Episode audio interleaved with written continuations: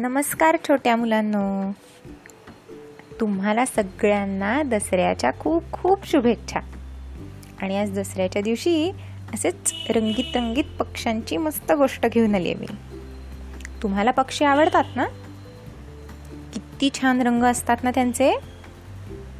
पण तुम्हाला माहिती आहे का? फार वर्षांपूर्वी हे सगळे पक्षी पांढऱ्या रंगाचे होते. पण मग ते रंगीत कसे झाले बुवा? कुणी केलं त्यांना रंगीत? याची एक गमतीदार गोष्ट आहे. ऐका हं?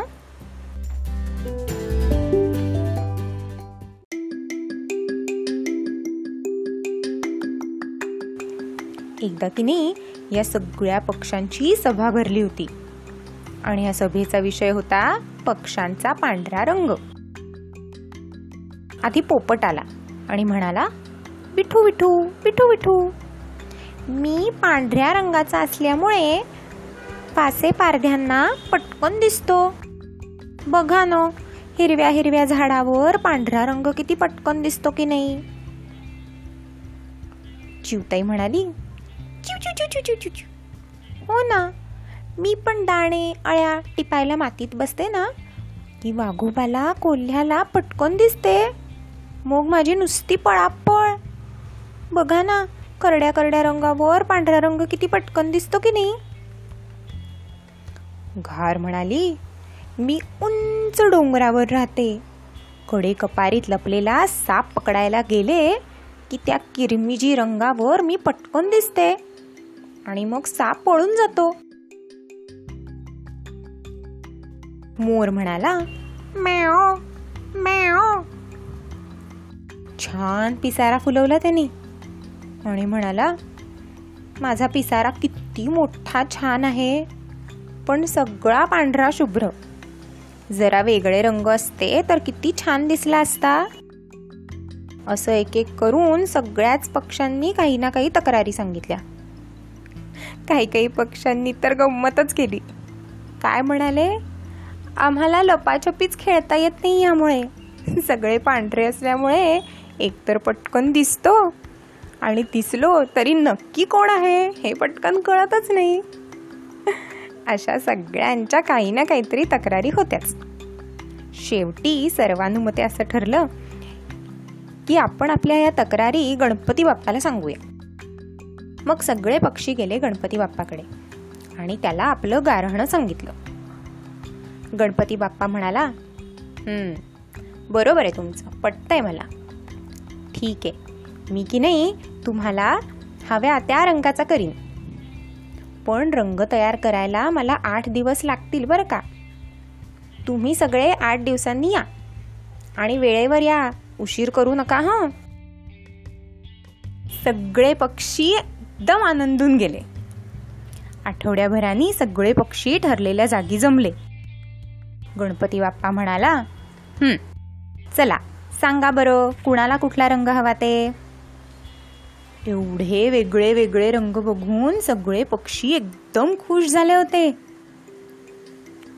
पोपट आधी पुढे झाला. म्हणाला मी की नाही राहतो हिरव्या हिरव्या झाडांवर. म्हणून पोपटी रंग दे मला. जणू हिरवी हिरवी शाल. चोच मात्र कर माझी चुटुक लाल गणपती बाप्पानी त्याला हवा तसा पोपटी रंग दिला. पोपट एकदम खुश होऊन उडून गेला. मग आली चिवताई. म्हणाली दाणे टिपते मातीत घरट माझं काड्यांचं. करडा भुरकट रंग दे मला लक्ष नाही जाणार वाघोबाचं. गणपती बाप्पानी तिची ही मागणी पुरी केली. मग आली घार. म्हणाली उंच उंच डोंगरावर माझं आहे घर. तपकिरी किरमिजी रंगांनी छान मला कर. देव बाप्पानी घारीला किरमिजी रंग दिला. मग लागला मोराचा नंबर. मोराला मुळी तिथले सगळेच रंग आवडले होते. तो म्हणाला तुझ्याच कृपेने मला मिळाला मोठा पिसारा. देवबाप्पा तुझ्याच कृपेने मला मिळाला मोठा पिसारा.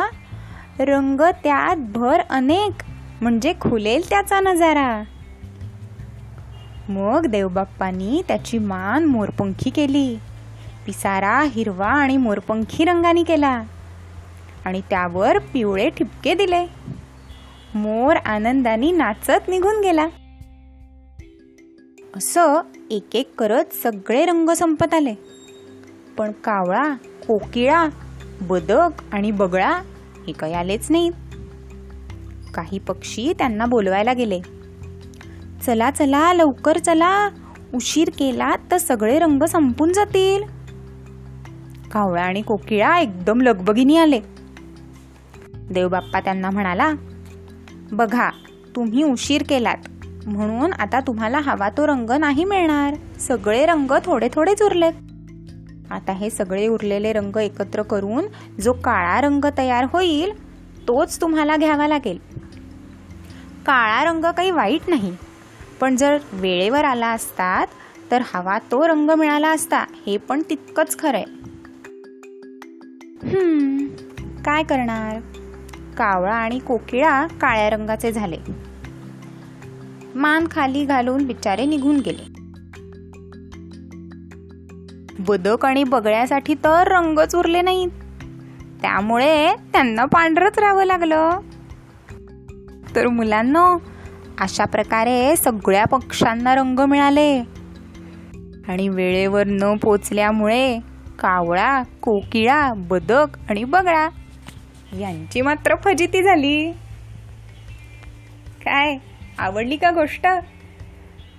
पक्षी रंगीत रंगीत कसे झाले ते कळलं ना? मग आता तुमच्या आईबाबांना पण सांगा बरं का नक्की. खूप वर्षांपूर्वी कसे पक्षी पांढरे शुभ्र होते आणि कसे त्यांना रंग मिळाले ते. अच्छा.